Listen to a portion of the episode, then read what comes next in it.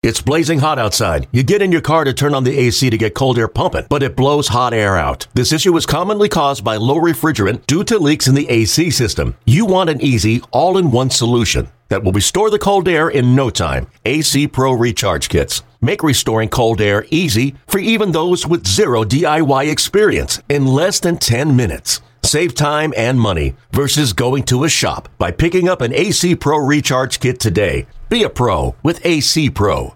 eBay Motors is here for the ride. Remember when you first saw the potential? And then through some elbow grease, fresh installs, and a whole lot of love, you transformed 100,000 miles and a body full of rust into a drive that's all your own. Look to your left, look to your right. It's official. No one's got a ride like this. There's nothing else that sounds like, feels like, or looks like the set of wheels in your garage. With over 122 million parts, you can make sure your number one ride or die stays running smoothly. So there's no limit to how far you can take it. Brake kits, turbochargers, engines, exhaust kits, roof racks, LED headlights, bumpers, whatever your baby needs, eBay Motors has it. And with eBay Guaranteed Fit, it's guaranteed to fit your ride the first time, every time, or your money back. Plus, at these prices, well, you're burning rubber, not cash. Keep your ride or die alive at ebaymotors.com. Eligible items only. Exclusions apply. Welcome into our post-game show here on the Padres Radio Network. Final score in Pittsburgh, the Pirates 7 and the Padres 1 as the Padres lose two in a row to the Pittsburgh Pirates and now they will try to avoid a three-game sweep at the hands of the Pirates tomorrow at PNC Park. Padres fall to 37 and 43. Pirates improve to 37 and 42. It is the first time the Padres are six games below 500 since May 21st when they were 20 and 26. The Padres have now lost four in a row to the Nationals and Pirates. They have lost seven of nine. And it is not going well at all for the San Diego Padres right now. And it's tough to come up with the answers. It's quite honestly for me. And if you listen to me enough, you know I usually sit here on the post game show, whether it's 7:09 p.m., whether it's 11 p.m., whether it's 11:30 p.m. at Petco Park, and we do this every single night. You know, I usually try to find the positives and lean on the the big picture of a baseball season, the long and winding road that a baseball season typically is, because it is. It's a it's a long and up and down experience, kind of like life, ups, downs, and you figure it out over the course of 162. But here tonight, in the last couple of days, it's hard to know what to say. And a season, a first half that is sort of spiraling for the San Diego Padres right now. And this game here tonight, really the same story. 7 1, the Pirates win it over the Padres. And we'll hear from Padres manager Bob Melvin. We'll also have the radio highlights for you. But in the open here, what I want to focus on, we talked about it last night. The mark of a good team is a team that picks one another up. When a guy goes down, and we talked about it yesterday in the context of Yu Darvish not making the start, Reiss Knehr making the start, even with Knehr struggling, the Padres offense not really picking him up. And even in the context of Darvish going down, the guys who had to fill in, whether they were Knehr or Carlton or whoever, not picking Yu Darvish up, you know, and it happens. He went down with an illness yesterday. We'll see if he starts in Cincinnati. But forgetting yesterday for a second, the mark of a good team, right, is you pick each other up. Well, let's look at the first six and a half innings in this game. Really until the bottom of the seventh, and we'll get to the bottom of the seventh in a little bit. But Blake Snell was great here tonight. Six innings, two earned runs given up. He made one mistake. It was the two run home run given up to Carlos Santana in the first inning. That was after a two out single to Henry Davis. So he really made one mistake in this game. Two, if you want to get really critical. The two out single and the home run. That was it. Blake went six innings, two earned runs given up. He struck out 10. The fourth consecutive outing that Blake Snell has struck out 10 or more, 102 pitches. You can't ask for a lot more from Blake Snell. He can't be perfect every time out. He was really good really good once again here tonight. But you look at the offensive side of things, and again, we're talking about everything before that bottom of the seventh inning. The Padres had two runners in scoring position in each of the first two innings, did not score. That has been the story all first half long. The issues with runners in scoring position, and they didn't take advantage against the guy in Mitch Keller who's good and showed that here tonight. The Padres made Mitch Keller throw 57 pitches in the first two innings. The one thing they were doing, despite not scoring, was making Keller work, and it looked like Keller would get out of the game quickly. 57 pitches through two innings. But from the third to the fifth, the Padres didn't just go down in order in each of those innings. They only saw 25 pitches after going down 2 nothing. And in fact, Keller would only throw 47 from the third through the sixth. So he's, he went six innings. He threw 57 in the first two and only 47 pitches in the third through the sixth. Then, you know, don't get it twisted. It's, you know, sometimes you can be aggressive and it can work. But it was clearly uh, the approach early on was great, make them work, throw a lot of pitches. And then the Padres didn't have anything going and didn't make them work at all. The Padres had only three singles from the third through the eighth inning. They had one extra base hit in this game, a double from Trent Grisham in the second. And we talked about it yesterday. One run on seven hits against this Pirates team and eh, team in games that the Padres are desperately trying to win. They have to find ways to win. It, it's not enough, not nearly enough. So that's the, the first part of the story here tonight. The offense again could not find a way to score when this game was only two to nothing until the bottom of the seventh inning. They only had one run. It came on a two out single from Xander Bogaerts, who had a couple of hits in this game. But the offense has to find ways to do more. Not enough.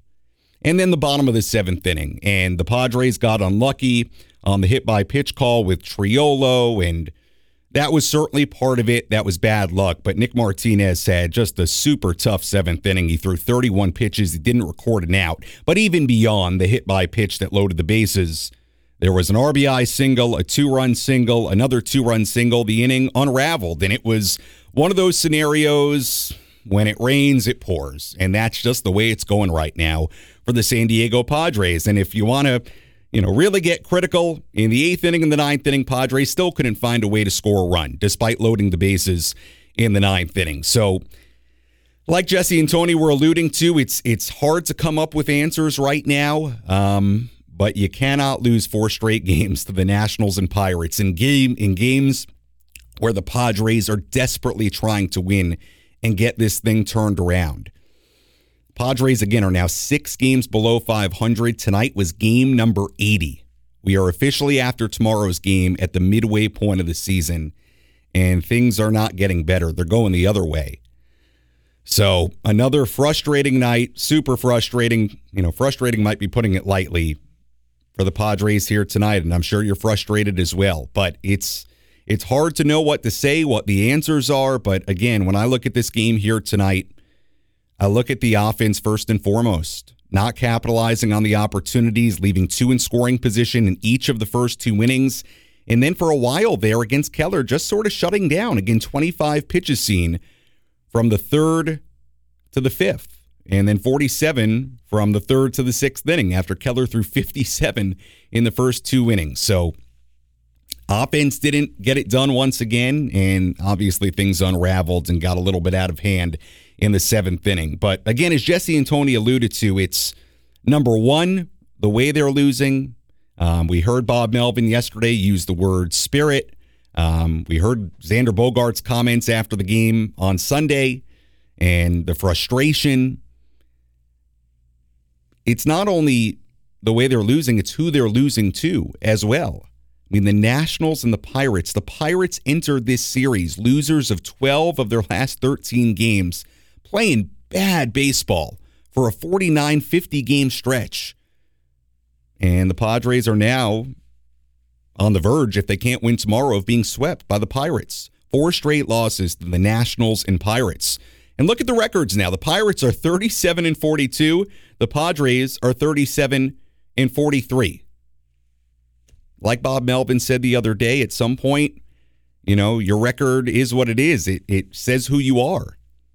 And right now, the Padres are a team that are that is six games below 500. So I don't know exactly what the answers are. It's hard to figure out right now, but uh, certainly it has not gone the way anybody would have expected. I know that echoes what we've said for a while now, but 80 games in, and uh, unfortunately, things are quite simply not improving, and it happened again here tonight. Pirates win it 7 to 1 after winning 9 to 4 yesterday.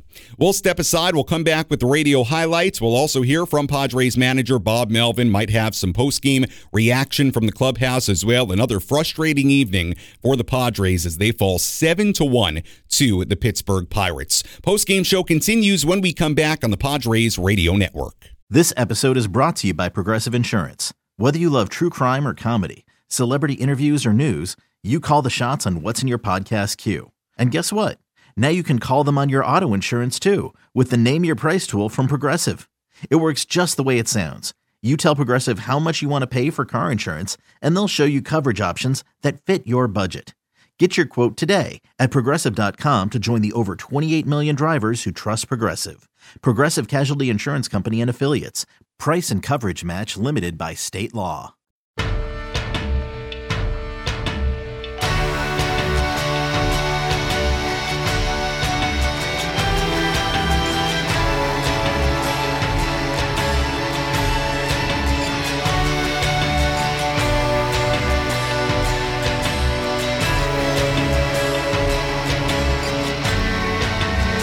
Our post-game show continues here on the Padres Radio Network. Final score, Pirates 7 and the Padres 1. As the Pirates have won two in a row against the San Diego Padres, and now the Pirates going for a three-game sweep. You know, it's it's pretty interesting because the Pirates, even though they're still sitting after today's game at 37 and 42, uh, we were talking about it earlier today with uh, Justice delos Santos, who covers the Pirates for MLB.com because of the quality of the NL Central, I mean, the Pirates are not anywhere close to being out of the division race, the wild card race. They enter today just five games behind the Reds for first place in the NL Central. So, for as much as we've framed these games, whether they be against the Nationals or the Pirates, as games the Padres should win, I mean, number one, the Pirates still very much have a lot to play for. They're not out of it at all. And number two, and this is sort of the sobering reality of the situation right now for the Padres.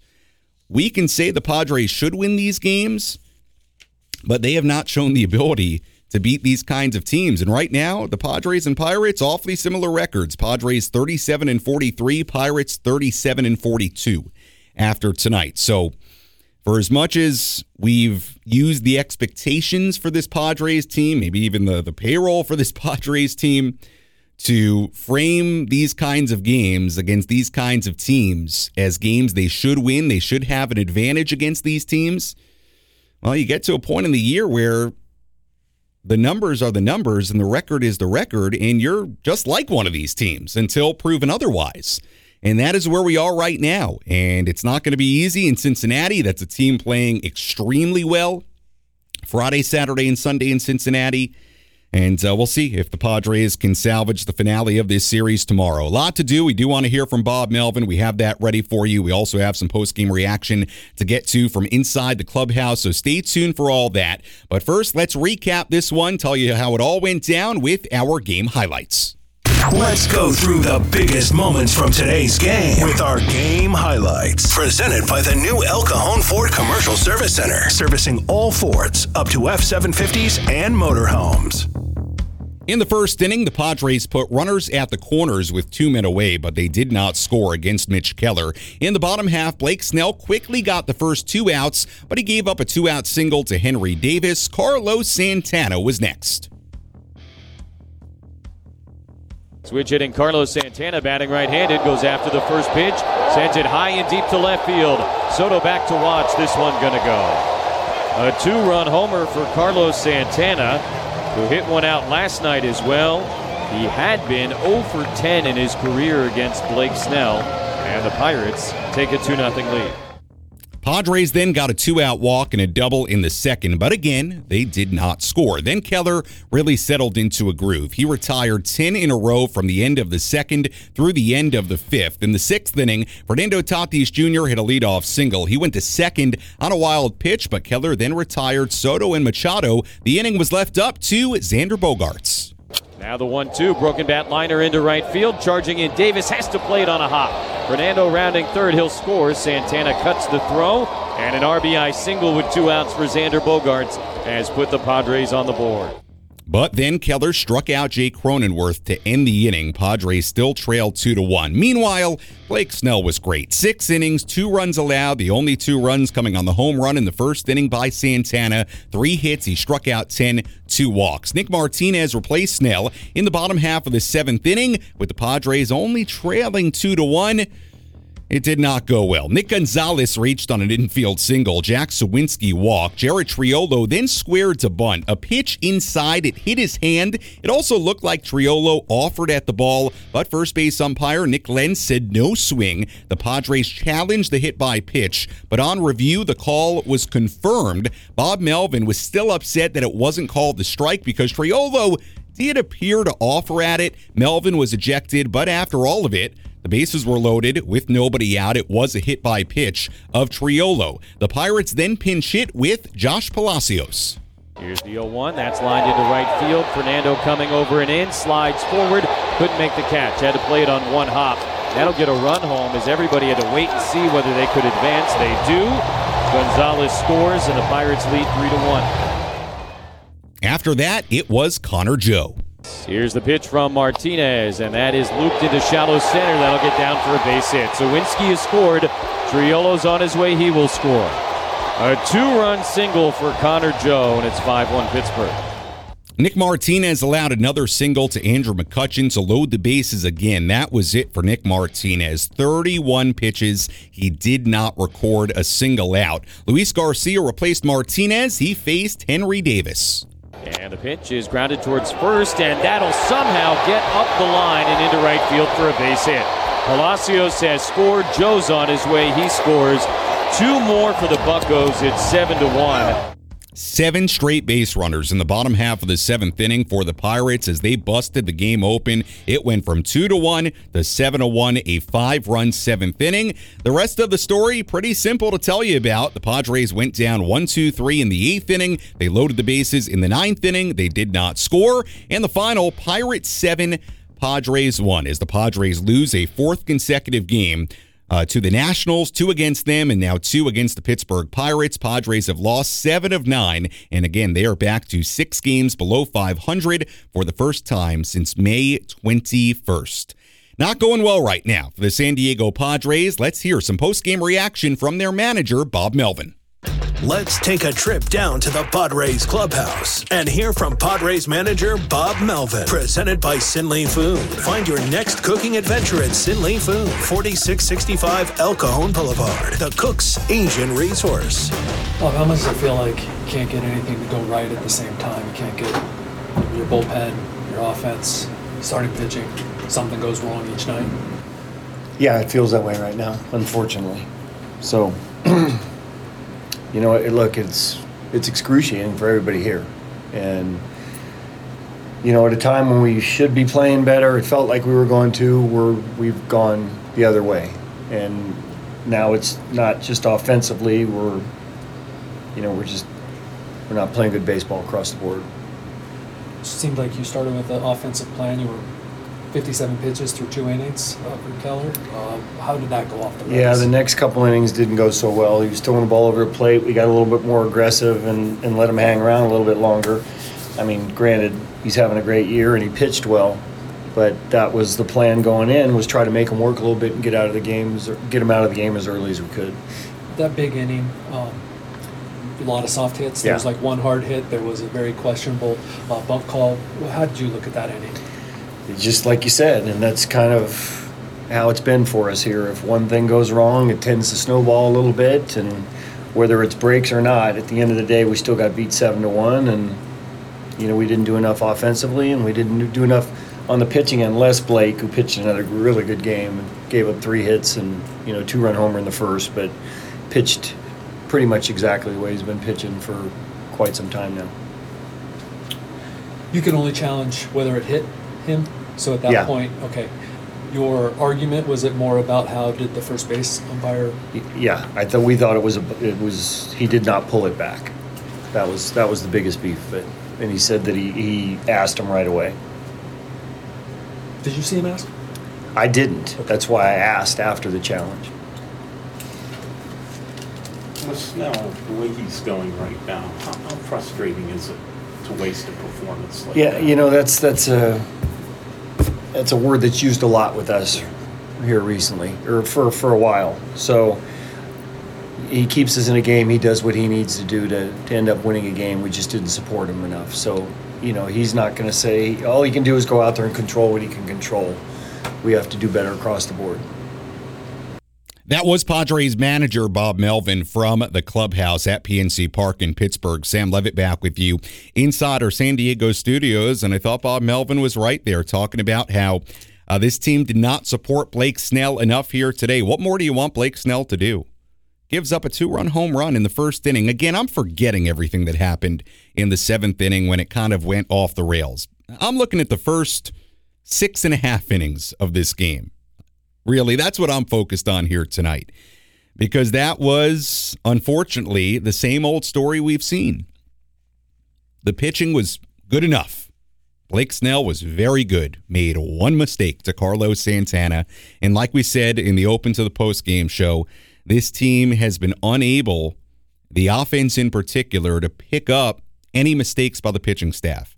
And by the way, when you look at that seventh inning, it makes the the margin for error razor thin in in the seventh inning and for the bullpen. And now, unfortunately, and this really goes to the last nine games, even going back to the the couple of blown leads in San Francisco. What did we say after those games? We said, yeah, the bullpen couldn't lock it down, wasn't great, but the offense could have done so much more to make the margin for error not so thin.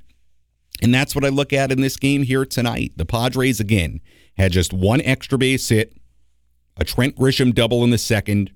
After the second inning, when they had runners on second and third, and both of the opening two innings didn't score, they only had three singles from the third until the eighth. That was it. Three singles. They didn't have a walk in that span. And then they put a few on in the ninth inning, still didn't score. So, again, when I look at this game, I look at the offense again not doing their part and not playing up to what they are supposed to be. And that has been the theme in the first half. You heard Bob Melvin say the word frustrating is a word that's been used a lot around the Padres. It has been.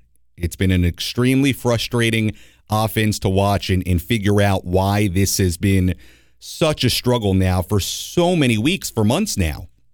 And the unfortunate part is that there are not really signs of it getting better. And that's where we are here after game 80. And that is, I think, what is so concerning is, again, not just who they're losing to. You can't lose games to the Nationals and the Pirates, but the way they're losing. It's the same stuff we've been talking about for months. With the offense in the first two innings are great examples. Having two in scoring position and not cashing in. I mean, these are these are things we've been talking about for months. Two for seven with runners in scoring position. They cashed in one time. That was my phone ringing. Got to figure out a way to mute my laptop from the phone ringing. Anyway, sort of broke up my train of thought there. You get what I'm saying. If you've listened all year, if you followed this team all year, uh, the same old issues with runners in scoring position. The Padres did have one base hit with runners in scoring position that drove in a run. That was the Bogaerts two out RBI single in the sixth inning, but not nearly enough. And again, the, the part of this that, again, is so, is the part that makes you scratch your head. And I feel is really frustrating here tonight. You know, the first two innings again, Mitch Keller threw 57 pitches. So at the very least, I said to myself, well, they didn't score, but at least they're making Mitch Keller work, and you can get him out of the game early and get to uh, sort of. I, I, think Jesse and Tony put it as the soft underbelly of the of the Pirates bullpen, a bullpen that you know has some arms in it. David Bednar at the back end, we haven't seen him in this series, is really good, but it's an okay bullpen at best. Should be hittable for this Padres lineup. So you thought, okay, maybe they'll get to the bullpen by the fifth inning, sixth inning. But then after that, from the third to the fifth, they only saw 25 pitches and 47 from the third to the sixth inning. So he threw, Keller did, way more pitches in the first two innings than he did in the final four. It, it, it appeared to be, and Bob Melvin was asked about it at the start of the press conference there, it appeared to be just a, um, a total departure of the game plan offensively early on. And Tony even talked about it early in the game of, hey, whether they score in the second inning or not. I think he said it after the Trent Grisham double. These are the the kinds of at bats you got to have in this game. Keep on putting together these really quality at bats. You know, is what Tony was alluding to. And then there was just a departure from that. And that's the part where you just don't quite understand it. And you hate to say it, but it's almost like they were down to nothing. And as they left on some runners in the first and second, you know, abandoned what they were doing and couldn't figure out a way. Hey, here's the bottom line forget the seventh inning. If the only two runs the, the Pirates scored were on the Santana home run, the Padres still lose this game. And that's the part right there that I think speaks volumes and I think is most frustrating here tonight. If the seventh inning never happens, but Santana hits the home run and the Padres' offensive night goes exactly the way it did, the Padres still lose two to one. And I think that sums it up right there. The problem with this game here tonight. We'll step aside here on the Padres Radio Network. We may have some post game audio coming from Blake Snell, so stay tuned for that. Much more to get to as well. Final score Pirates 7, Padres 1. Back after this on the Padres Radio Network. Hey, Rob Bradford here. You guys know I'm always up for a good MVP story, and one of the best stories is Wasabi Technology. Wasabi is the world's hottest cloud storage company, and it's become the go to provider for professional and collegiate sports teams, including 20 Major League Baseball teams like the Red Sox and NHL teams like the Bruins and Vancouver Canucks. Even the Liverpool Football Club is getting in on the Wasabi action. So, why is Wasabi the MVP? Well, Wasabi was purpose built to free businesses from skyrocketing storage costs and unpredictable transaction fees that the Amazons of the world are charging. In fact, Wasabi is up to 80% less than those hyperscalers and doesn't charge a cent for businesses to access their data. From Wasabi's AI enabled intelligent media storage, Wasabi Air, to the industry's only cloud storage service with triple protection against cyber criminals, data deletion, and ransomware, Wasabi's taking the lead in driving innovation in data storage and helping sports teams to unleash the power of their data. Wasabi, another Boston based championship team.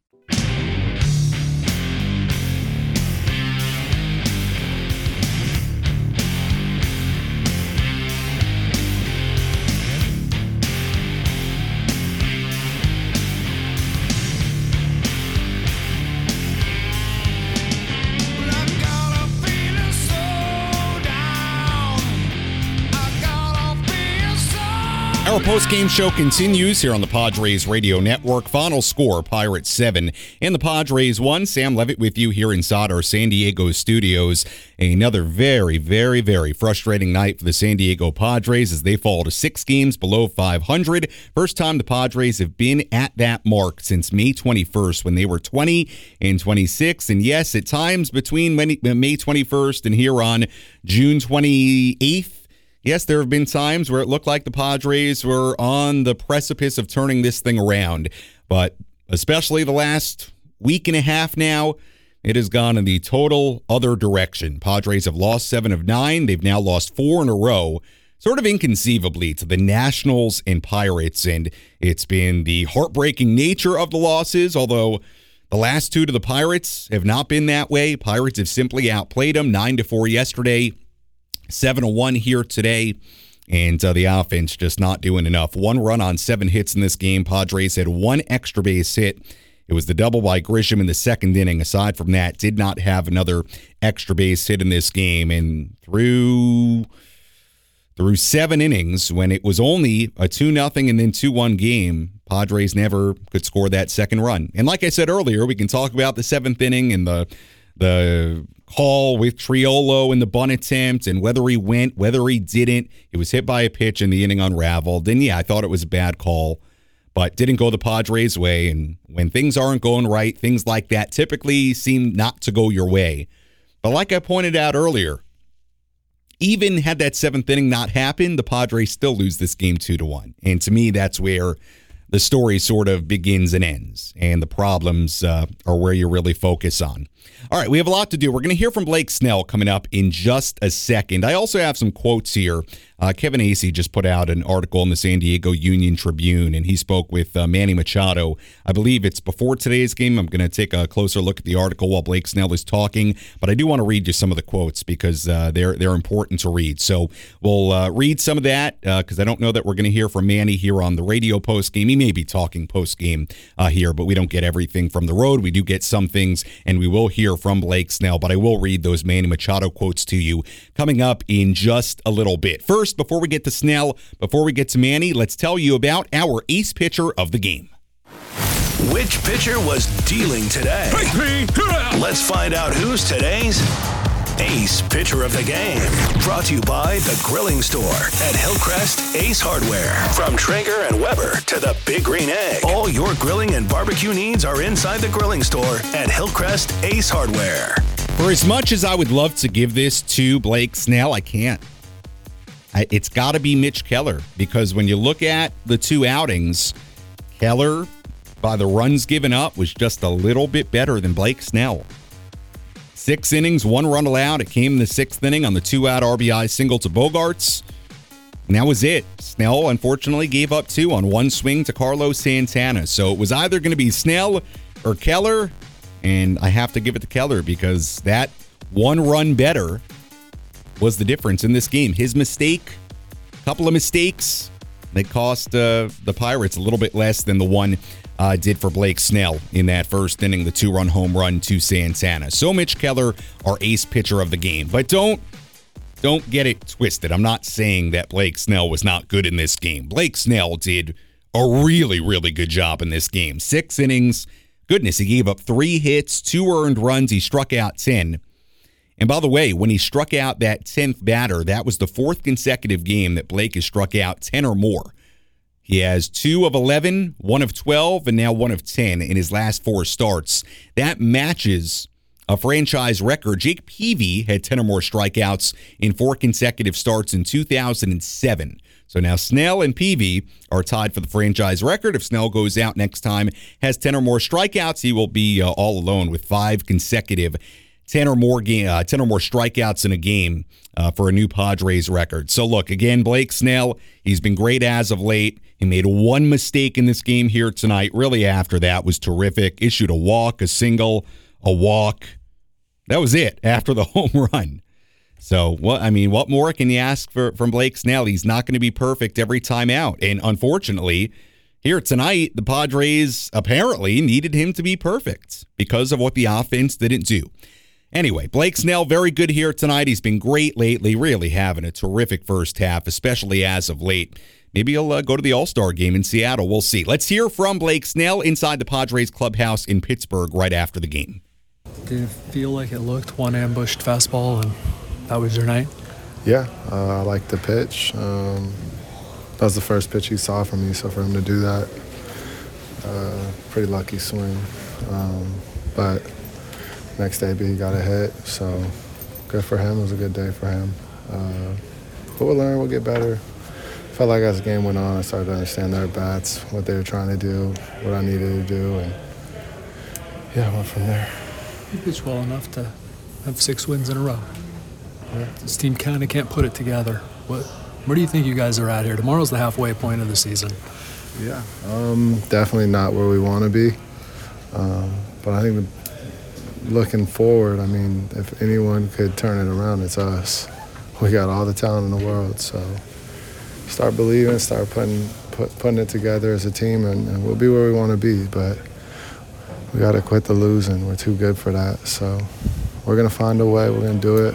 I trust all these guys in here, and I know we all trust each other. So it's time for us to get it going. What's your vantage point on that inning? I mean, a lot of the soft hits, a lot of yeah, just bad luck. I mean, it's bad luck, um, but that's that's baseball. You know, it's just how the game plays out. So um, it sucks. It's not fun. And, yeah, just bad luck maybe it's hard for you to compare, but with uh, the double-digit strikeouts for four straight games, the no more than three hits for six straight, like where does this compare to the good runs you've had in your career? Uh, is this 18 level? Is this? don't know. I mean, I've always had. I mean, this could be last year's level. It could be. I mean, I always have good runs. So um, I, I don't know. I'm not gonna pay too much mind to it. Got to keep competing, keep attacking the zone, keep reading swings, and getting better. Is it tough for you to keep going out there and pitching that well and not getting the wins that you would think would come with the way you pitch? I think you look I, like I look at it in such a different way. Like I can't control that, so I'm not to get upset over it. I think I can control like an ambush fastball. Like I should understand that hitter better, especially he's a veteran guy. I've seen him a lot, and I would know that he wouldn't want me to get ahead of him. All right, that was uh, Blake Snell inside uh, the Padres clubhouse there. And look, uh, Blake Snell saying if anyone could turn it around, it's us. And I'll, I'll give credit to Blake. I mean, he's answering questions from reporters right after the game. He, I mean, What's gone wrong here, especially the last month and a half, it has not been the fault of Blake Snell. He has been terrific for this ball club, and they're not winning a lot of the games that he pitches in, unfortunately. So I give Blake a lot of credit. He's doing his best. And look, I, I enjoy hearing Blake talk because he's always very even keel. Uh, win or lose, whether he pitches well, whether he doesn't pitch as well, he's been great lately. And look, he's talking to the media and and doing his part. So out of anybody inside that clubhouse, I mean, Blake Snell, he's he's I mean, he's not part of the issue right now. He's been really, really good for a while. Uh, I do want to read some of the quotes from uh, Manny Machado. This is an article that Kevin Acee put out uh, just uh, within the hour uh, on uh, on the San Diego Union Tribune website, and this was Manny apparently talking before tonight's game with Kevin Acee. And I just want to read these to you because I, I, think they're really important. So let me just read some of the quotes to you. Uh, we're too good of a team to be where we're at. We have too many good players that can carry this team by themselves. Scrolling down the article here, things are getting a little bit out of hand. We've got three months to prove people wrong. So the only thing that can change is the urgency and the want. That's what we've got to do from now on. We've got to want it more than everyone else. I'm scrolling down a little bit farther. A quote I think we just have confident players who believe in their craft, and sometimes that kind of haunts you a little bit at times. It haunts me as a player as well. You get a little bit too comfortable and you think it's going to come easy, and it doesn't come that easy. Again, more from Machado here.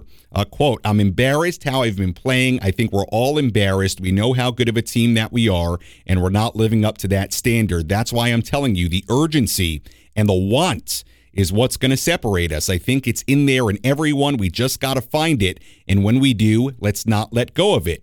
Machado continues. Uh, I've been around this group for quite a long time. I know when we do tighten things up, I think we do flow really well. We've been a little loose, and now coming down the stretch, we're going to have to tighten this stuff down.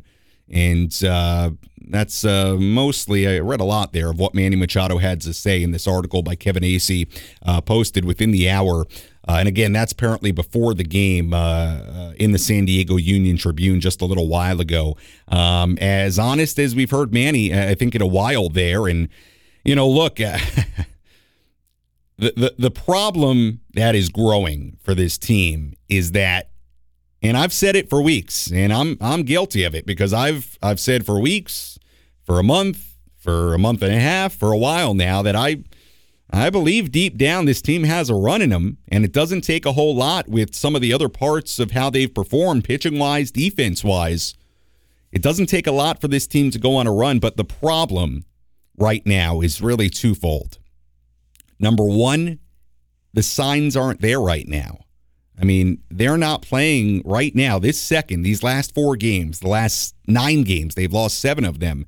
They're not playing like a team that looks like they're about to go on a run. I mean, it just doesn't look that way.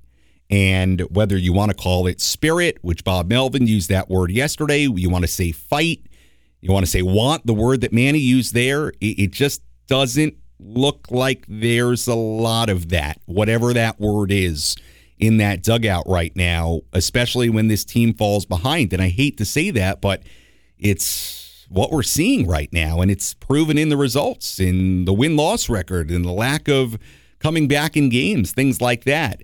And the other issue, not only the way they're playing, but tomorrow is the midway point. Tomorrow is game 81. After tomorrow, we are in the second half numerically of the season. and it's it's not early anymore. It's not even close to early. So if there needs to be that that flip or that switch flipped, I almost said flipped switch, whatever I just said, switch flipped.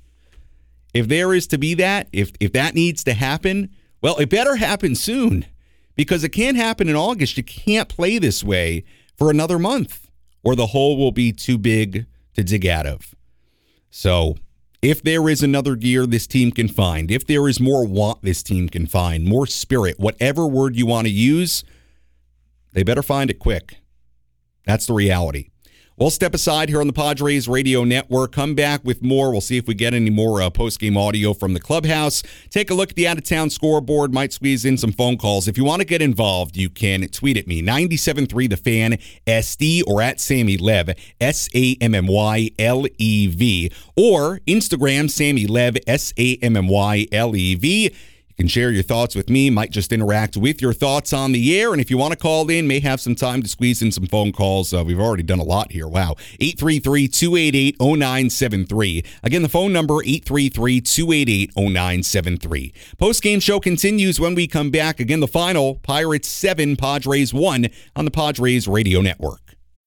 When you need mealtime inspiration, it's worth shopping Kroger, where you'll find over 30,000 mouthwatering choices that excite your inner foodie. And no matter what tasty choice you make, you'll enjoy our everyday low prices, plus extra ways to save, like digital coupons worth over $600 each week. You can also save up to $1 off per gallon at the pump with fuel points. More savings and more inspiring flavors make shopping Kroger worth it every time. Kroger, fresh for everyone. Fuel restrictions apply.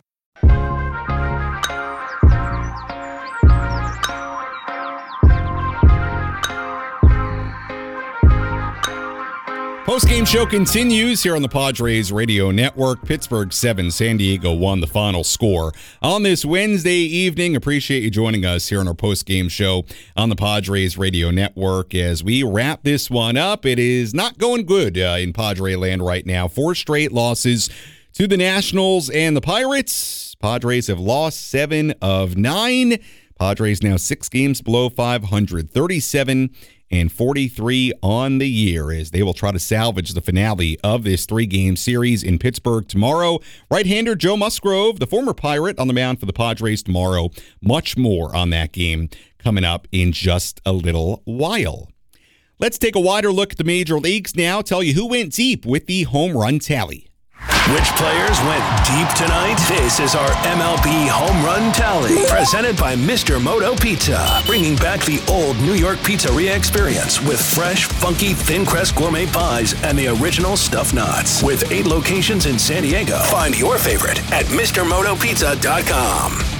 We take a look at the home run tally, tell you some of the players that have gone deep in the majors tonight. TJ Friedl, sixth home run of the season. Kerry Carpenter, his seventh home run of the year for Detroit. Giancarlo Stanton, his seventh home run of the season for the Yankees. Jazz Chisholm Jr., second game off the IL, hit his eighth at Fenway Park for Miami tonight. Jose Altuve is fourth for the Astros against the Cardinals. Jose Abreu, a home run for Houston as well against the Cardinals. Eloy Jimenez, his 10th for the Chicago White Sox. Seby Zavala also a home run in that game against the Angels, number five for him. Adam Frazier, a home run for the Orioles. Bo Naylor his first major league home run against Kansas City for the Cleveland Guardians tonight. Mookie Betts at his 20th for the LA Dodgers. Adolis Garcia also his 20th for the Rangers against the Tigers. Luis Robert Jr., 23rd of the year for the White Sox today. A few home runs in that game. Brendan Donovan, his eighth home run for the Cardinals. Josh Harrison uh, hit his second home run. Uh, earlier tonight. It was Josh Bell, former Padre, a home run, his eighth for the Cleveland Guardians. Dansby Swanson, his ninth for the Cubbies. Jared Young, a home run for the Cubs as well in that game against the Philadelphia Phillies. Josh Jung, his 16th home run for the Rangers. Ezekiel Duran, also a home run in that game, his 11th for the Rangers. And Jose Ramirez, his 13th home run for the Cleveland Guardians earlier today against Kansas City. And that's a look at the home run tally. Not everybody that went deep in the majors, those were many of them. And uh, obviously, games going on right now, games that are just underway here on the West Coast. So, uh, many more home runs to come, but uh, that was a good look at the home run tally. We will uh, squeeze in some uh, your uh, of your phone calls here coming up 833 288 0973. So Uh, we will uh, take a phone call, uh, well, more than just one phone call, but we'll get to your phone calls coming up here in just a second. First, let's tell you about our relief pitcher of the game. Which pitcher was able to come in and slam the door shut? It's time for the relief pitcher of the game in support of the Jacobs and Cushman San Diego Food Bank, providing food assistance to local children, families, and seniors in need. To get help or give help, visit san diego foodbank.org. Our relief pitcher of the game. Well, we got to go with the Pirate, right? How about Carmen Mlodzinski in the seventh inning? I'll tell you why. At that point in the seventh inning, it's only a two to one game. Keller comes out, Mlodzinski comes in, allowed a one out single to Matt Carpenter, but that was it. And then after that, it was a 7 1 game after the bottom of the seventh inning. So I take uh, Yerry De Los Santos out of it, Cody Bolton out of it, and I land on Carmen Mlodzinski. He is our relief pitcher of the game. A scoreless inning, and at the time, uh, it was only a 2 to 1 Pirates lead. All right, we'll have our player of the game, out of town scores, play of the game, all that coming up. We uh, have a lit up phone board here, so we're going to get through the phone calls quickly here. Uh, let's begin with Rich in Ramona calling in. Hi, Rich. How are you? That was another tough one, guys. Mhm. Uh, I'm not great. um, my big take on it is the you know the Pirates put a big target on their back, and they I think Manny said it very well. They expected to come in and just you know dominate and win games, and the team it just isn't there. Batters six or nine don't have it. Um, they're batting less than two ten on average, and the the big guys can't carry everybody every game. Soto and and Tatis have been fantastic in stretches, but it's going to take everybody one through nine. The reason that we won some series in the playoffs is because the guys like Grish and Nola were hitting the ball. Hmm. Yeah, it's a it's a fair point on when this team played their best last year. It was a team effort, Rich. It's a it's a fair point. It's got to be everybody, but with that said, it's also got to be the big four. Tatis and Soto. Look, I've said I said it in the pregame. Those guys, for the most part, have done their part. I know even with runners in scoring position, there have been moments where those guys, a, a, another hit from them in a big spot could have made a big difference in a game. That's fair, but in an overall sense, those guys have mostly done the job, despite Soto getting off to such a rough start. But look, it's been rough for Bogaerts. Uh, Manny has not played up to what Manny usually does. And beyond that, you're right. Whether it be Jay Cronenworth or Matt Carpenter or Nelson Cruz out of the DH spot or Grisham, who, you know, even after a game like this, Trent Grisham is still batting just a tad over 200. It all hasn't been good enough on the offensive side. It certainly hasn't been good enough with runners in scoring position. Amazingly, the Padres team batting average with runners in scoring position, I believe, actually went up in this game to 208. But just to give you an idea, that's still 13 points below everybody else. And that batting average with runners in scoring position was below 200 just a, a handful of days ago. But it's got to be everybody. I mean, look, it, it, you know, if you want to point at one thing, obviously it's the offense. I mean, again, and I'll say it until, you know, until the end of the show, you know, until the end of every show, until it's not true anymore. You know, the, the bullpen has had its struggles, especially the last nine games, the games in San Francisco, the seventh inning tonight. I understand that. But if you zoom out, you look at the rotation, you look at the bullpen, they've been pretty good. They've been way, they've been good enough for this team to be well, well better than six games below 500. But it's the offense. This was a team built to hit and a team that really you know, sign Xander Bogaerts with the intent of saying, you know what, we're going to stack this lineup with Fernando, Soto, Machado, Bogaerts, Cronenworth, and let this offense carry carry the team. And it just has not happened that way. And whether it be team batting average or team OPS or team slug or or obviously runners in scoring position just has not been uh, what you thought it would be. Let's go to Richard, who's calling in from Hillcrest. Hi, Richard. How are you? Not too well tonight after tonight's game, and the way they've been going lately, it just seems to be pressing in in the wrong direction. Mm-hmm. That's for sure. I think the chemistry. They need to to take this break that's coming up. They need to decide as a team. Are they going to play together in the second half, or is this going to continue? Because it can't. It just can't. Yeah. They've got to figure it out as a team, mm-hmm. each one together.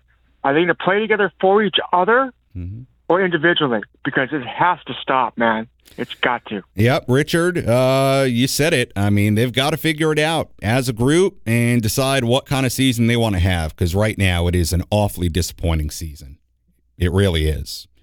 And you know, I, I would love to tell you, hey, well, they'll fig- they'll figure it out over the All Star break. That's a nice break. Take a take a moment to reset. Well, they've got games to play before then, and this thing could spiral further out of control by then. I mean, you could find yourself ten plus games out of a wild card spot by the All Star break if they don't play better immediately.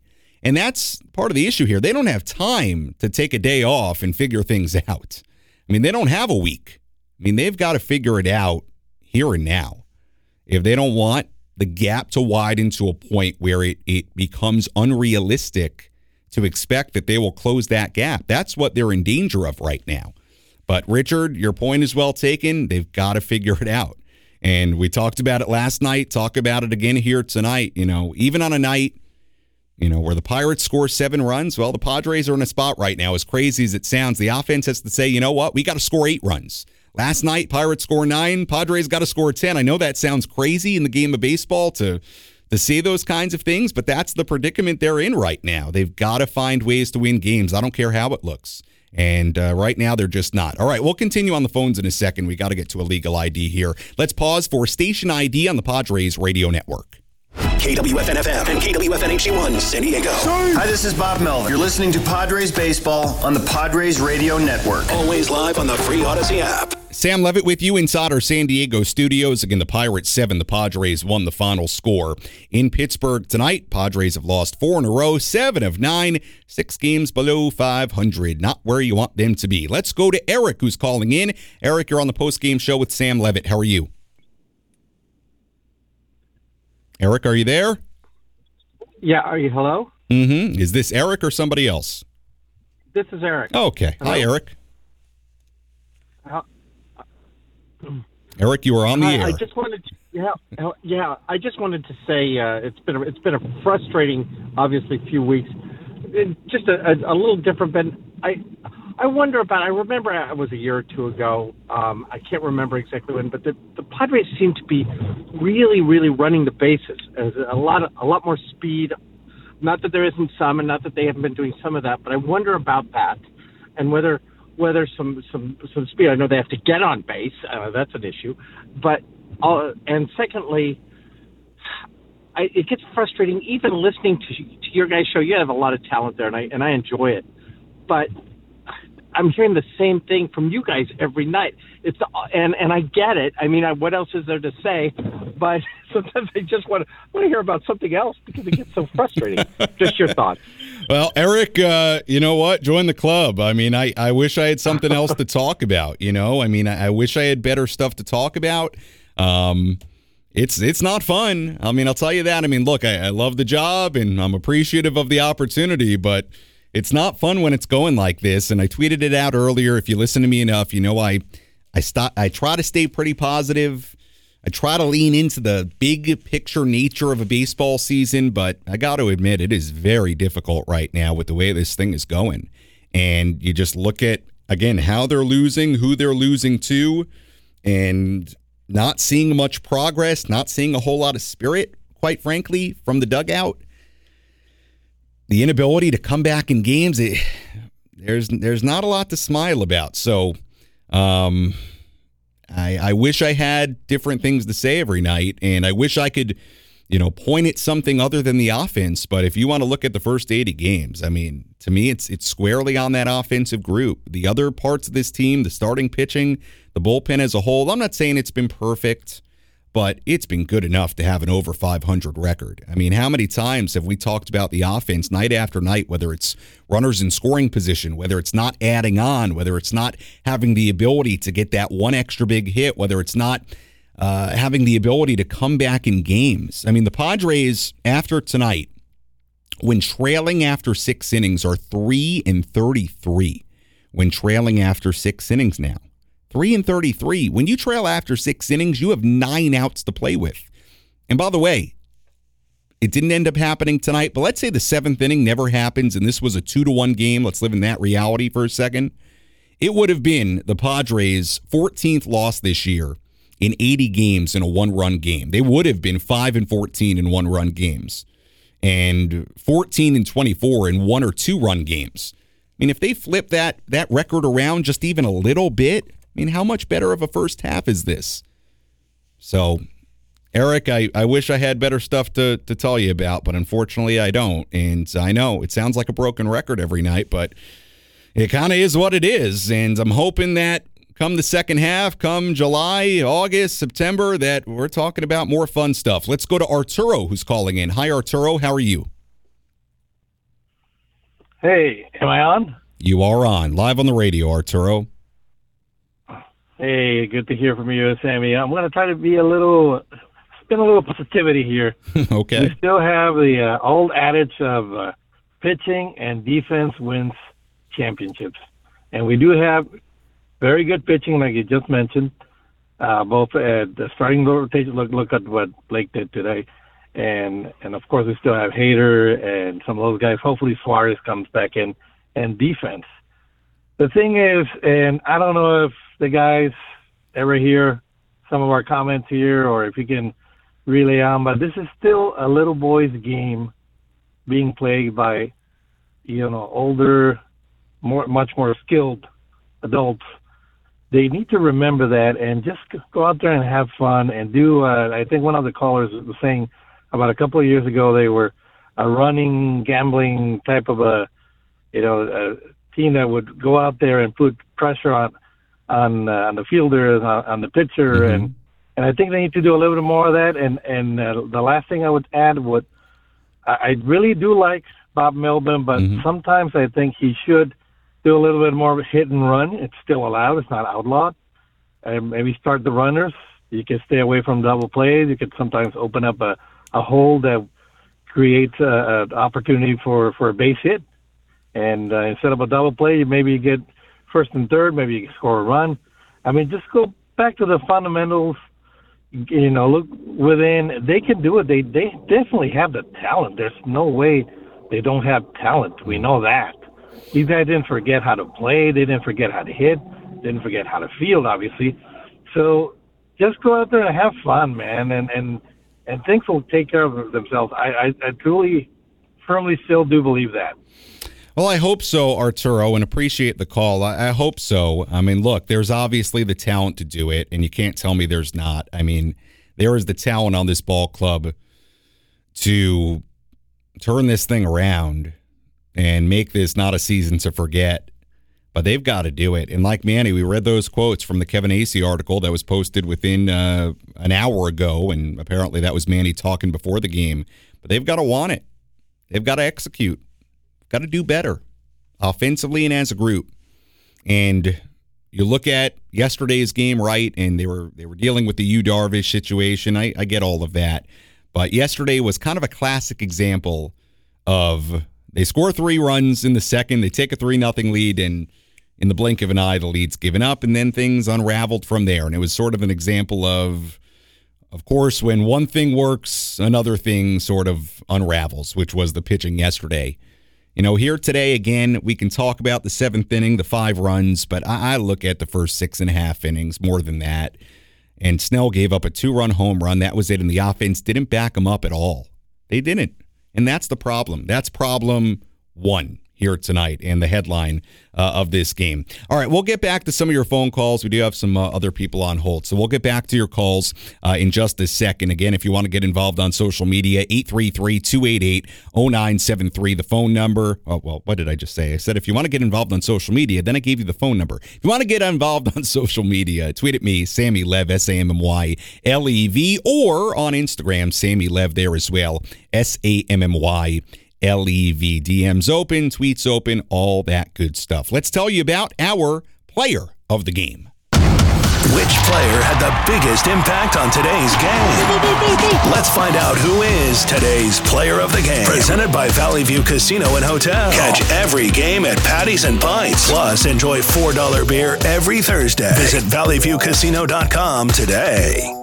Player of the game here tonight Give it to Carlos Santana of the Pirates. I can't tell you. I'm sick of giving these to the other team, but I have to. Carlos Santana, the two run home run in the first inning, when you're talking about impact, probably the most impactful swing that was taken tonight.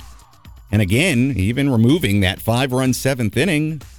I mean, if everything else is equal, they score two in the first, Padres score one in the sixth inning.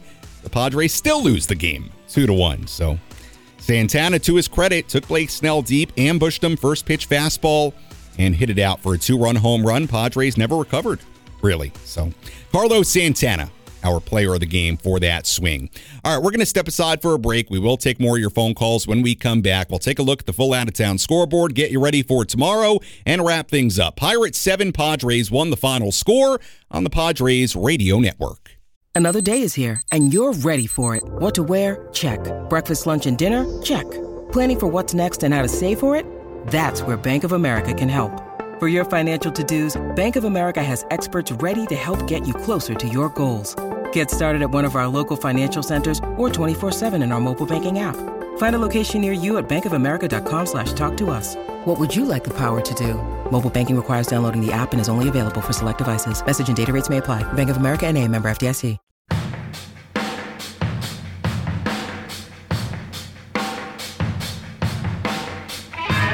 Our post-game show continues here on the Padres Radio Network. Sam Levitt with you inside our San Diego studios. Final score, Pirates 7, Padres 1. I'll get some more of your phone calls here coming up in a second. 833-288-0973 as we wrap this one up. Padres have lost four in a row. Two teams they shouldn't be losing to, the Nationals and the Pirates. They've lost seven of nine. Boy, it has been really tough going back to last Monday in San Francisco. And when you talk about what is really disappointing, you felt like, and we've talked about it before, you felt like when they took two out of three from Tampa Bay, you really felt like, and they had won three straight series at that point, remember, you really felt like this team was on the precipice of, of going in the right direction getting up above 500. I think on that Sunday against Tampa Bay, they were a game below 500 after that game, weren't they? Yeah, they were 35 and 36 after that Sunday against Tampa Bay. And it has just gone in the total opposite direction. The devastating losses in San Francisco, and then the way they bounced back the Thursday and Friday, the big offensive outburst, 23 runs combined in two wins. And since then, since they scored the 13 runs on the Friday night, against the Nationals. They haven't won since. Again, it, it just it makes you scratch your head. It it doesn't make sense, and they just have been unable to build momentum. And um, and now to add salt in the wound, they're losing to teams they should not lose to. Certainly not four in a row, and that is what really hurts as uh, we approach the midway point of this season. Game 81 tomorrow. All right, before we get back to the phones, let's take a look at the out of town scoreboard, tell you what's going on around the major leagues. Let's go around Major League Baseball and take a look at the scores you need to know from across the country. This is the Out of Town Scoreboard presented by Jensen Meat, where great taste meets integrity. Locally produced in San Diego since 1958. A lot of finals already around the major leagues. Guardians beat the Royals 14 to 1 in Kansas City. Earlier tonight, Bo Naylor his first major league home run in that game, the brother of fellow Guardian Josh Naylor, former Padre prospect, Padre. Bo Naylor, first major league home run in that 14 to 1 win. Phillies beat the Cubs at Wrigley Field 8 to 5. Rangers beat up on the Tigers 10 to 2 in Arlington. Adolis Garcia, a two-run home run in that game for Texas. Astros beat the Cardinals 10-7 in St. Louis. Jose Altuve hit a go-ahead three-run home run for the Astros in the 8th inning in that win. The Brewers beat the Mets 5 to 2 in New York. It was the Marlins. Boy, they are playing well. 6 to 2 over the Red Sox. Marlins are 47 and 34 right now. They would be the top wild card team in the National League. Blue Jays beat the Giants 6 to 1 in Toronto. It was the Reds over the Orioles 11 to 7 in Baltimore in 10. Nationals beat the Mariners earlier today 4 to 1 in Seattle. Twins lost to the Braves earlier today, 3 0 in Atlanta. Matt Olson had a home run in that game for Atlanta. And the game still going on right now. Rockies leading the Dodgers 9 7 in Colorado in the eighth inning. The White Sox ahead of the Angels 9 2 in Anaheim. Uh, in the sixth inning there. Yankees beating up on the A's 7 0 in Oakland in the sixth inning. Diamondbacks leading the Rays 2 nothing in the eighth inning. Those D backs, what a first half, sitting at 48 and 32. And they are on the verge, if they hold on there, of winning two straight against the team with the best record in baseball, Tampa Bay. It's getting harder and harder to not believe in Arizona and believe that they are really, really for real. Not that I didn't think they were for real, but if you thought they were going to fall off, I mean, with each passing day and who they're beating, how they're winning, the frequency they're winning, getting harder to believe that. And uh, what it means, Padres have a lot of work cut out for them in this division, in the wild card, and all of it. That's a look at the out of town scoreboard on this Wednesday. All right, uh, we have our play of the game coming up in a second, but we have a lot of phone calls still to get to. So let's go to Guy, who's calling in from San Diego. Hi, Guy. Welcome to the Padres post game show. With yeah, hi, Guy. What's up? Um, I'm I'm disappointed because their Padres they they they got to be in gear, man. They, you know, I have been trying to you know have them win, but they're lo- losing. Yeah, Guy, it, it hasn't been fun. Um, and I, I hear your frustration. I understand your frustration. It has not been fun. Not for a team. You know what? If you're a team that comes in with no expectations and no star power, and you're sitting at 37 and 43 here on June 28th, and nobody really cares. Nobody really expected anything anyway, but we expected, all of us, myself included, we expected this team to be a high 90, 100 win team, at least over 90, a team that would truly compete for a division title. And to this point, it hasn't been that team. Doesn't mean that the season can't be salvaged. Maybe it will be, maybe it won't, but it's fallen far short of the expectations we had. And that's disappointing and it's frustrating, Guy. And I get it. I hear the frustration in your voice, and I wish I had better answers. I wish I had the uh, magic potion to turn this thing around. I do not. It's up to those guys in Pittsburgh right now in the field. Let's go to Ryan, who's calling in. Hi, Ryan. Ryan, you there? Hello? Yes, Ryan, you're on the radio. Hi. Hey, how's it going? I'm doing, Couple of things. doing well. Uh, thanks for taking the call. Yeah, go ahead. Um, I, you know, I just want to say one thing. I think the Padres need to come out and they got to want it, like you've been saying earlier. That's the first and foremost, most important part. Number two, I- I just think it's time for a lineup change. I know they've kind of mixed around. They threw Hawthorne up there in the first, in that number one batting spot, but they got to move it around. They got to put high on base guys up top in the lineup and get the sluggers in the middle, or mix it up. I mean, there's a hole in the lineup. Those bottom three, bottom four. Why don't you put Mhm. some of the like Cronenworth hasn't hit? Maybe put him in the seven, eight hole.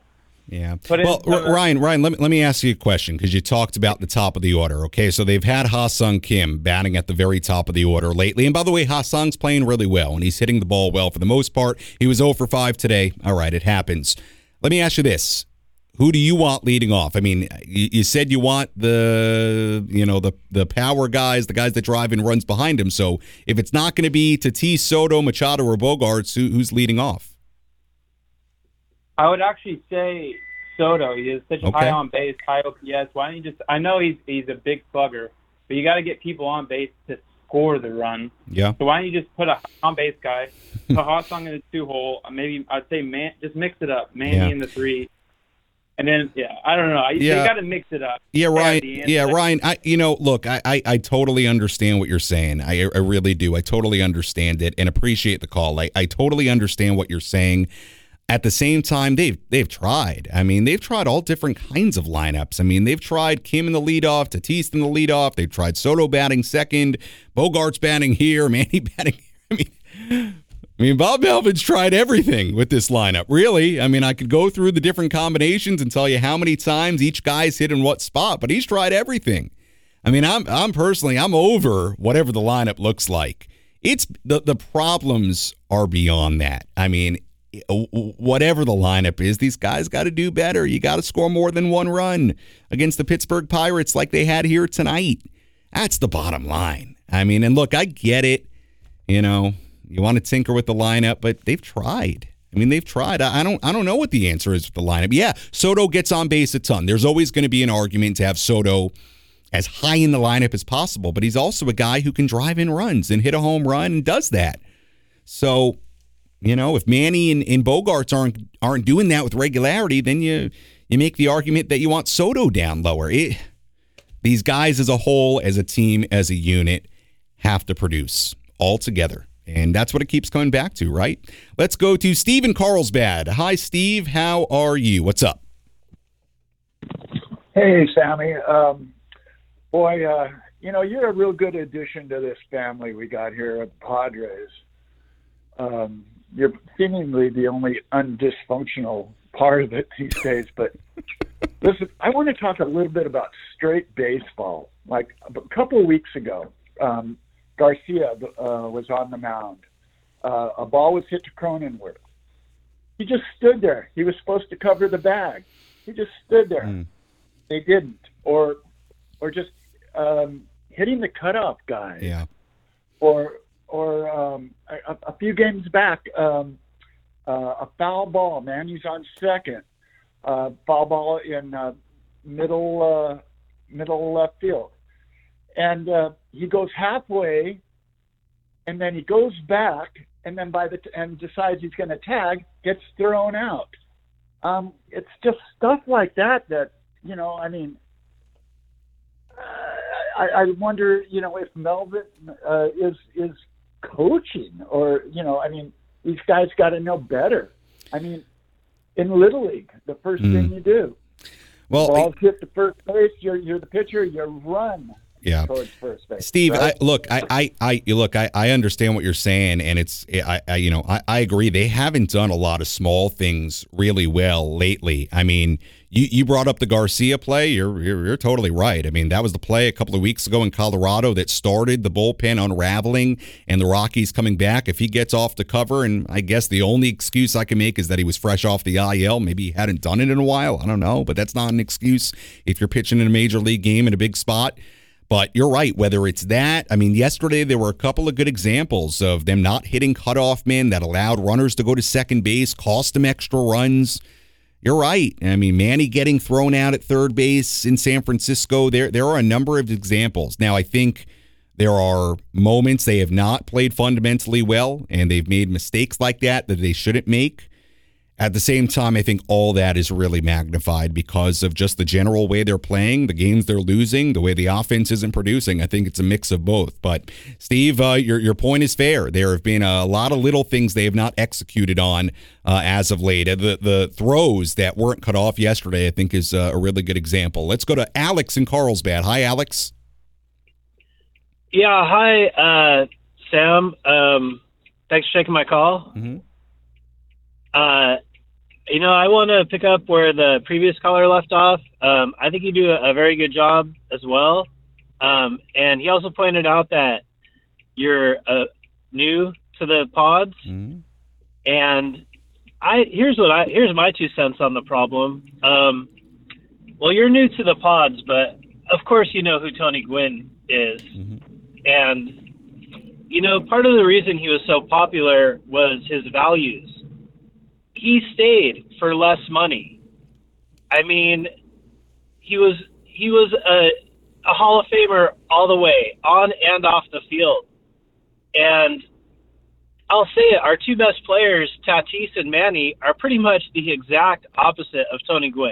I mean, it's just crazy how our you know, we go from a mature, polished big leaguer to really two of the most immature guys in baseball. And I'll just touch on this. I mean, you mentioned third base. I mean, I've saw that one game in San Fran where Tatis leads off with a double, and then the second pitch he's thrown out at third. I mean, that was so bad. And with the left-handed batter, a high school varsity player knows better than to than to go for that bag. It's just so. It's not by the book at all. You know, I mean, we got to be more by the book. And if you ask me, it's more just. I mean, a couple of errors on the field, but it's just the maturity. It's how to conduct yourself on and off the field. I mean, just because you hit a home run, you don't have to start dance party USA. I mean, and it's so ridiculous because, and I'll I'll wrap it up here, but mm-hmm. this is how it goes. One of those two guys hits a home run. Okay, hey Juan Soto, I got a special high five and dance for you. Okay, Cronenworth, you get a normal high five. Darvish, you get a normal high five. You know, Snell, Carpenter, I don't know you to go. Oh, Nelson Cruz. Oh, you get a big dance. You know, I Yeah. love you, bro. It's just like, and then I read about the clicking and the finger pointing, and obviously that's where it is. Yeah. I mean, it's, it, Yeah, Al- just so mature. Yeah, Alex, uh, thank you for the call. Look, uh, as far as handshakes, things like that, I mean, you know, whatever. I, I don't have a problem with that. You play well, you can celebrate. I mean, you play well and you can celebrate. it. you know, I don't have any problem with that. Look, as far as, you know, you, you kind of got into the characters there. Look, Fernando obviously last year had a tough year between the wrist injury at spring training and finding out how it happened and the suspension and all and all of it. But look, Fernando since then has really, in my mind, done everything right. I mean, if there's one guy here from a performance standpoint that I don't think you can point at much, it's Fernando. I mean, he's had a great month of June. He's cooled off a little bit lately, but I mean, you know, Fernando has been really good. I, I don't view him as a major issue right now.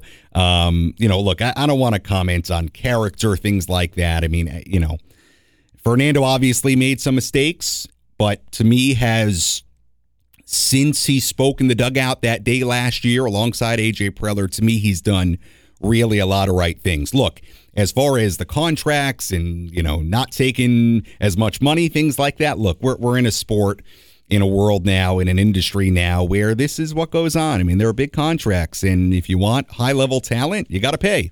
Whether it's Aaron Judge, whether it's Trea Turner, whether it's Manny Machado, whether it's Xander Bogaerts. Now, forgetting personal character, things like that, I'm, that's not my place to, to comment on. I mean, you know, I, I know some of these guys better than others, but, you know, I, I, I know them inside the clubhouse. I, I can't comment on character, things like that. But, um, you know, outside the clubhouse, things like that.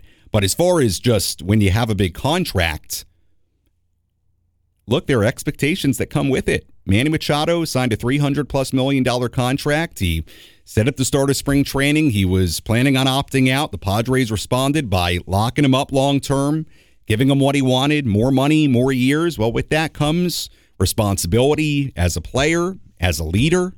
Now, Manny took a lot of heat, I saw yesterday, both here on the station, social media, for not talking with the media last night. To his credit, we just we read earlier, if you missed it, we read a lot of the comments he made earlier today, and that's as open as Manny's been about the struggles of this team. And he took accountability. And last week, when he was asked about the hitting coaches, he took accountability. So there have been plenty of moments where Manny's taken, I think, a lot of accountability. Um, even though he didn't want to talk last night, which he, he sort of took heat for. Um, but look, with those big contracts comes major responsibility, not just as a performer on the field, but yes, as a leader as well. And when a team, this is Manny's team, it is. Okay. He's the one who carried him last year. He's been here a while. He's going to be here a long time. He's on a Hall of Fame track. It is his team. You know, Fernando's younger. Juan Soto's only been here for a little bit. He's younger. Xander Bogaerts is brand new. To me, this is Manny Machado's team. And look, I think if Manny starts tearing the cover off the ball and turning his season around personally, I think it will do a lot for this team as a whole. I think the Padres will win a lot more games. Um, but look, with the big contracts come responsibility as a performer and a leader, certainly as well. So when things aren't going well, people look at at those guys who have the big money and and all of that. All right, we're going to squeeze uh, just a phone call or, or two more in. Uh, we're going like an hour and a half here on the post game. I've got an eight thirty pregame tomorrow, folks. So uh, we'll squeeze in a, a couple more. But look, I I know how frustrating it is out there for everybody, and I want to give you a chance to voice some of the frustrations here tonight.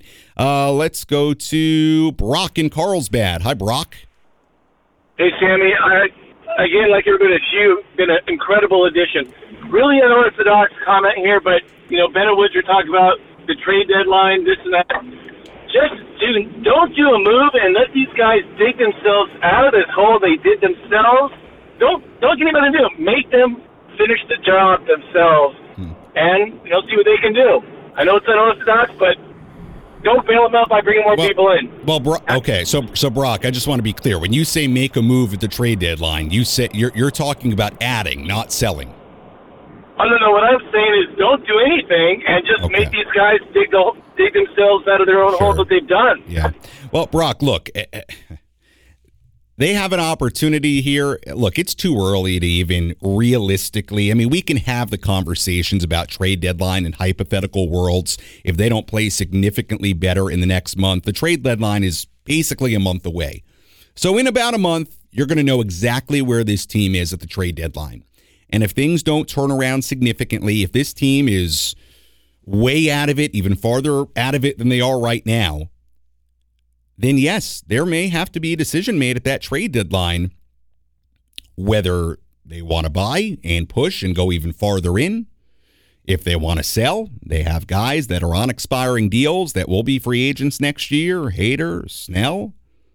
They could, hypothetically. I don't really see it, to be honest with you, knowing the expectations and the payroll. If I were a betting man, I bet it would go the other way and they'd actually probably push even farther in. That's what I think. But not impossible. But I guess it's a concept of no matter where they are, just say, hey, we're not doing anything. You know, I don't know. I mean, I, I think uh, if, if put it this way, if they don't turn this thing around in, in the next month and they are, uh, you know, we talked, I talked earlier this week on Ben and Woods when I made my weekly spot about what is the threshold of what, what what you would do at the trade deadline. If you're seven games out, are you a seller? Are you a buyer? I don't know. I don't know what that threshold is. If you're 10 games out, are you selling? Are you buying? Are you not doing anything? I don't know. We're a month away from really having this team have to face that moment. And this team can make them very easily not face that moment in that massive decision of whether to sell, buy, stand pat. Although I don't I don't know that standing pat's an option because if you stand pat, I mean again, they can stand pat, like you said, Brock, and just say, you know what, we're not going to do anything. We're okay with if we don't make the postseason and we end up not getting anything back for a Snell or a Hader. That's okay with us. We're just going to go for it with the guys we have, and we believe that we can turn this thing around with the guys we have right now. They could do that. We'll see. I, I don't know. It's a really tough question right now, and I don't know what way it goes. And and I think how they play in the next month is going to have a major hand in that. If they play significantly better, they could. Again, they haven't shown it yet, but they could, I guess. Then I think the the the idea of selling will go away. But if they don't, and it gets worse, and the and the gap gets wider, it uh yeah, you could be looking at a scenario where they're looking to sell off pieces and sort of regroup and get some prospects and rebuild some of the farm things like that. I look, I hope we're not having that conversation in a month, but it is anything's possible at the moment with how it's going and the gap they've uh, built for themselves in the wild card, the division, all that. All right, let's uh, go to Lee in San Diego calling in. Hi, Lee. Hey, Sam. How's it going, man? I'm good, Lee. How are you? I'm doing great. Uh, have you heard of a, a band called uh, Kansas? Uh, Are you the band? familiar with Kansas? Uh, maybe. Are they? W- when were they popular, Lee? They have a song called "The Point of No Return," Okay. and, and the Padres have reached the point of no return. All right. Well, and I'm so disappointed in this team. I, I can't. I, I mean, I, I feel sorry for the season ticket holders. Mhm. They're they're spending all this money on this team, and, and it's just a a disaster. There's overpaid players, and it's not working out.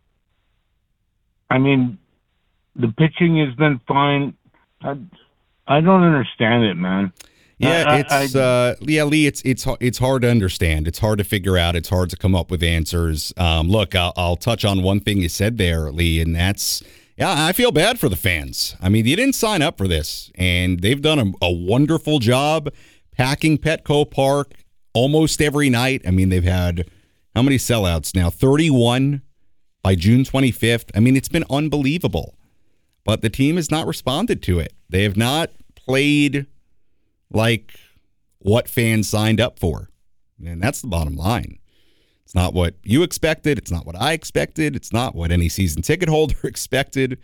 But the fans have done their part. The fans can't do any more. Teams got to respond and play a much better brand of baseball. All right, let's uh let's go to Paulie in Paradise Hills. Hi, Paulie. Hey, how you doing, brother? I'm doing well. How are you? You know, I'm I'm doing fine. Here's my uh thinking on the whole deal. It's like, you know, I've been watching listening to the Padres go to the game since the late 1960s with my dad. And here's the thing about this right now. You know, San Diego has a major league baseball team right now. I mean, we haven't had any other uh spectacular things going on. Chargers left us and all that crap. But here's the deal right here is that, you know, even though they're not producing like we expect them to do, I really do believe that we still have a team here. And um and let's still support them. They can't maybe they're not the most best team in the league. They do uh, weird uh, things that they can't score runs, they can't get guys on base. I mean, all this kind of weird stuff. But here's the thing that San Diego fans need to realize that we have a major league baseball team here, and we still need to support them.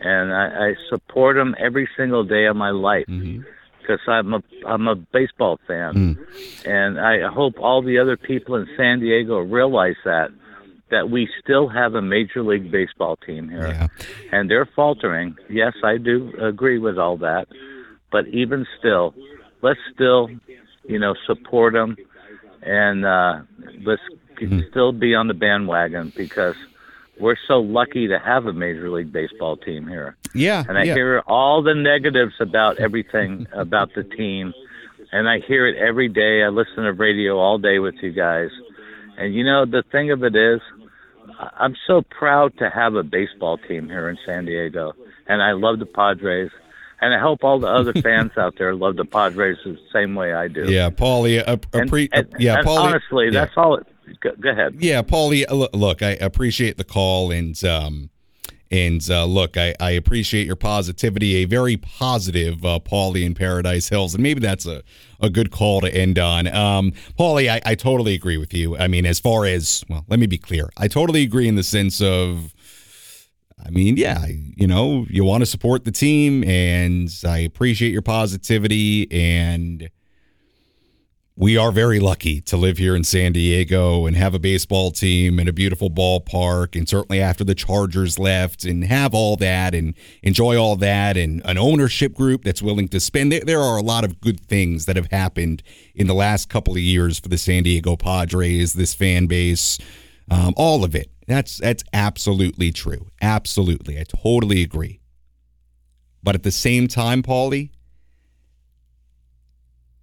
yeah, th- there are expectations that come with that. And that is why people are so frustrated. And when you invest in a team, when you pay to the, go to the games, when you support them, when you watch them, when you listen to them every night, means a lot to you. And you expect a team that's going to win, that's going to fight hard.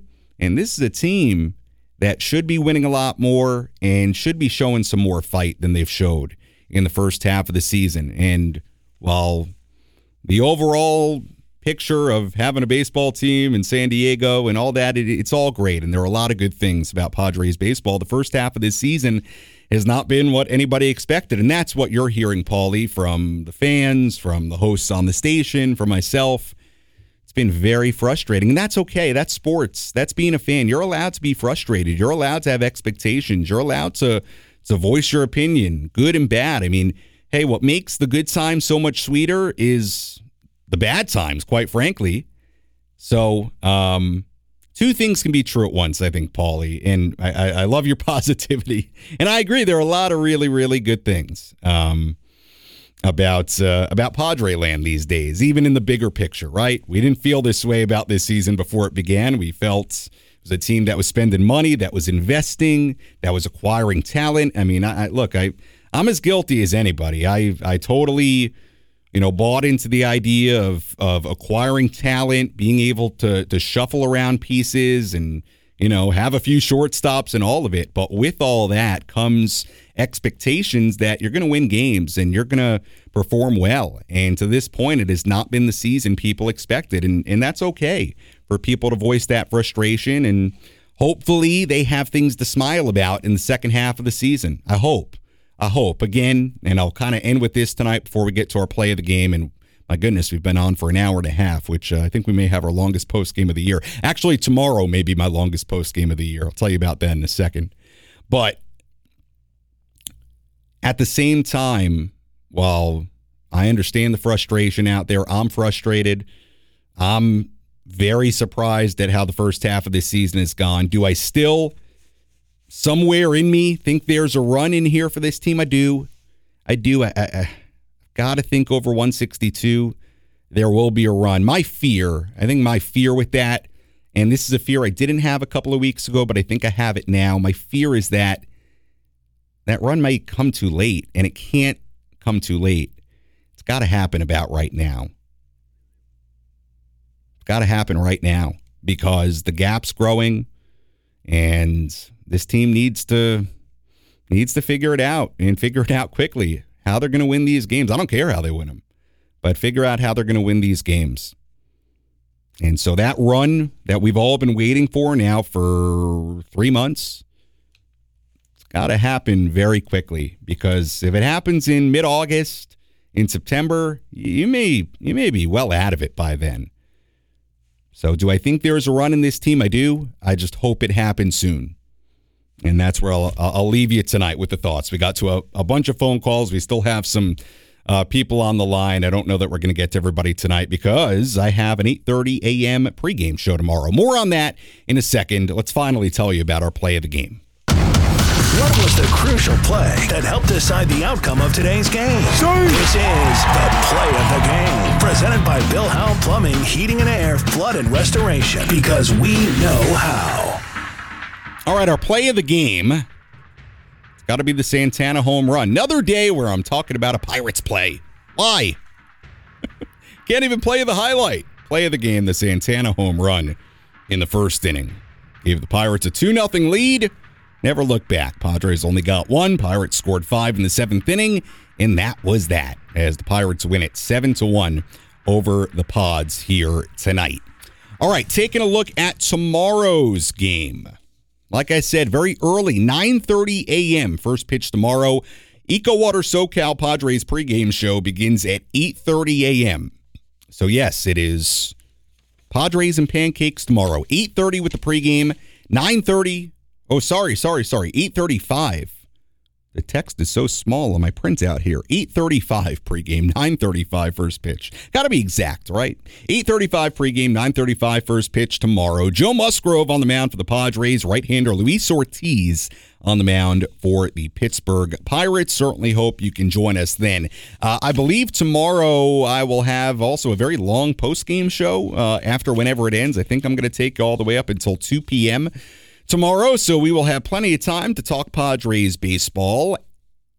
And hopefully, we're talking about a Padres win and not the Padres being swept by the Pirates. Certainly hope so tomorrow. We shall see. And uh, again, talk to you tomorrow morning, 8.35 a.m. I got to get out of here. Got to get some sleep.